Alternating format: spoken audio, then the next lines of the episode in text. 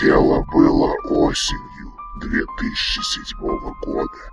Я тогда только переехал из деревни в город. По наследству досталась очень неплохая трехкомнатная квартира. Все в ней мне очень нравилось, кроме одного места. В моей спальне напротив кровати стена была абсолютно голая. Меня это жутко раздражало. Я решил после работы заехать в ближайший магазин мебели и купить зеркало. На следующий день я поехал выбирать зеркало и случайно заметил у магазина сбоку что-то типа частного рынка, где люди продавали разные вещи. Кто книги, кто какие-то детали. И вот я заметил мужика, который стоял рядом с картиной.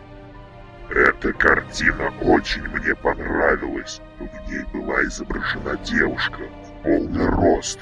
Она была очень прекрасна. Рама картины была очень похожа на ту, что я однажды видел в музее.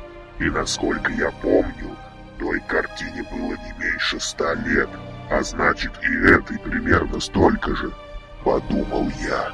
Конечно, я сразу решил, что денег на эту картину мне не хватит.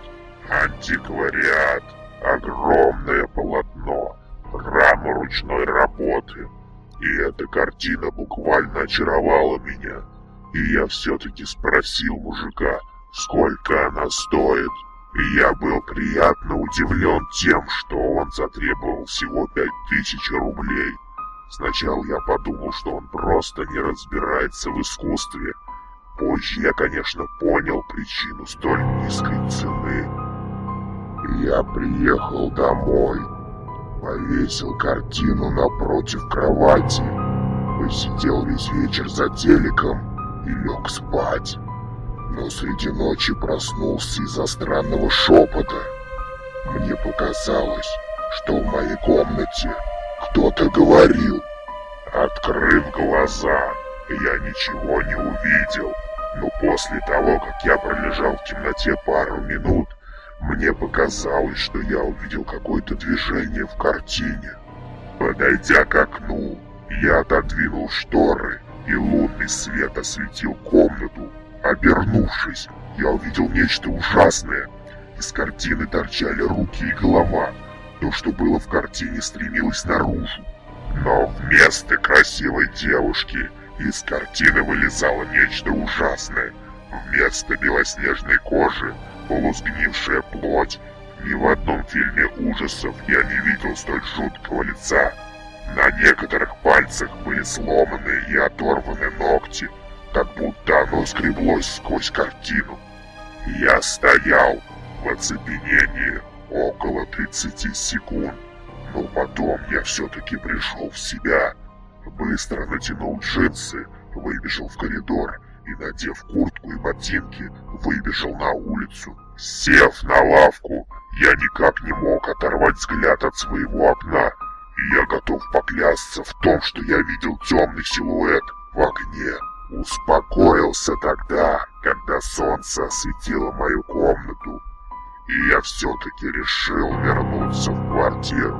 Когда я зашел в свою комнату, увидел, что изображение на картине снова превратилось в белокурую девушку.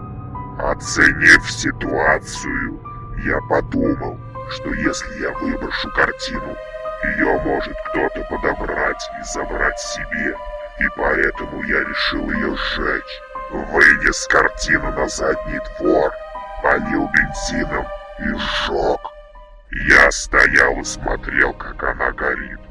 Не ушел, пока не убедился в том, что она полностью не уничтожена. Прошло несколько недель. Все вернулось в нормальное русло. Пришлось пару раз сходить к психологу, но нервы у меня железные.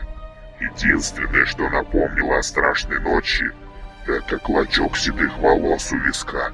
И однажды вечером, после работы, я как обычно сел смотреть телевизор и в каких-то криминальных новостях услышал, что нашли труп мужчины. Он был задушен у себя в квартире. Окна и замки были закрыты изнутри. Милиционеры не смогли выяснить, что там произошло. Когда показывали сюжет из квартиры, я вновь оцепенел. На стене висела та картина, что я сжег. Единственное отличие было в жуткой хмылке белокурой красавицы.